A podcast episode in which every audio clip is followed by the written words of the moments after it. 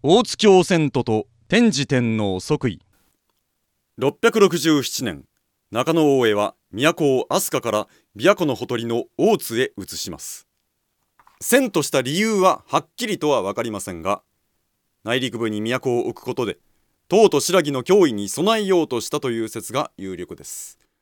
しかし住み慣れた飛鳥の都を離れることに抵抗は強かったようです。ぬかたの大君は飛鳥を離れる悲しみを歌に詠んでいます。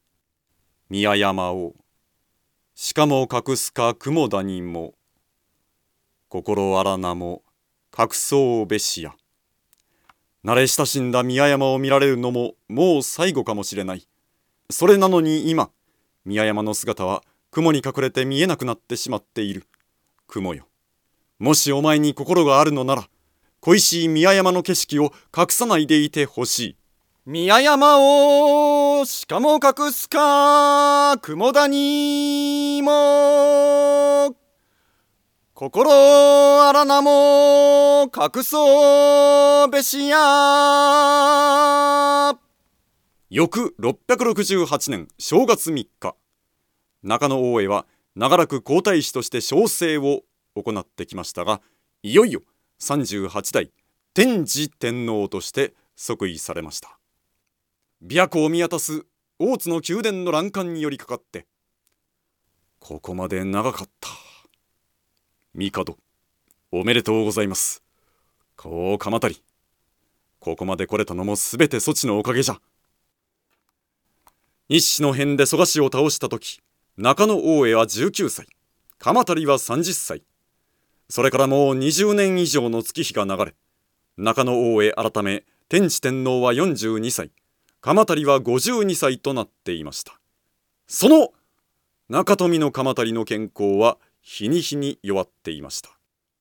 その年の冬の日天智天皇が鎌足りの館に行幸されます。鎌足りは病の床に伏せっていました。息子の不人が取り次ぎます。父上帝がお見舞いにいらっしゃいました。何？帝が？こうしては折れないおい鎌足り。無理をするな。そのままでよい。はあ帝。恐れ多いことです。天智天皇と中富の鎌足りは共に歩んできた20年来のことをしみじみと語らいます。数々の敵を葬ってまいりましたからな。今こうして病に侵されておりますのも恨みを買っているのかもしれませぬな。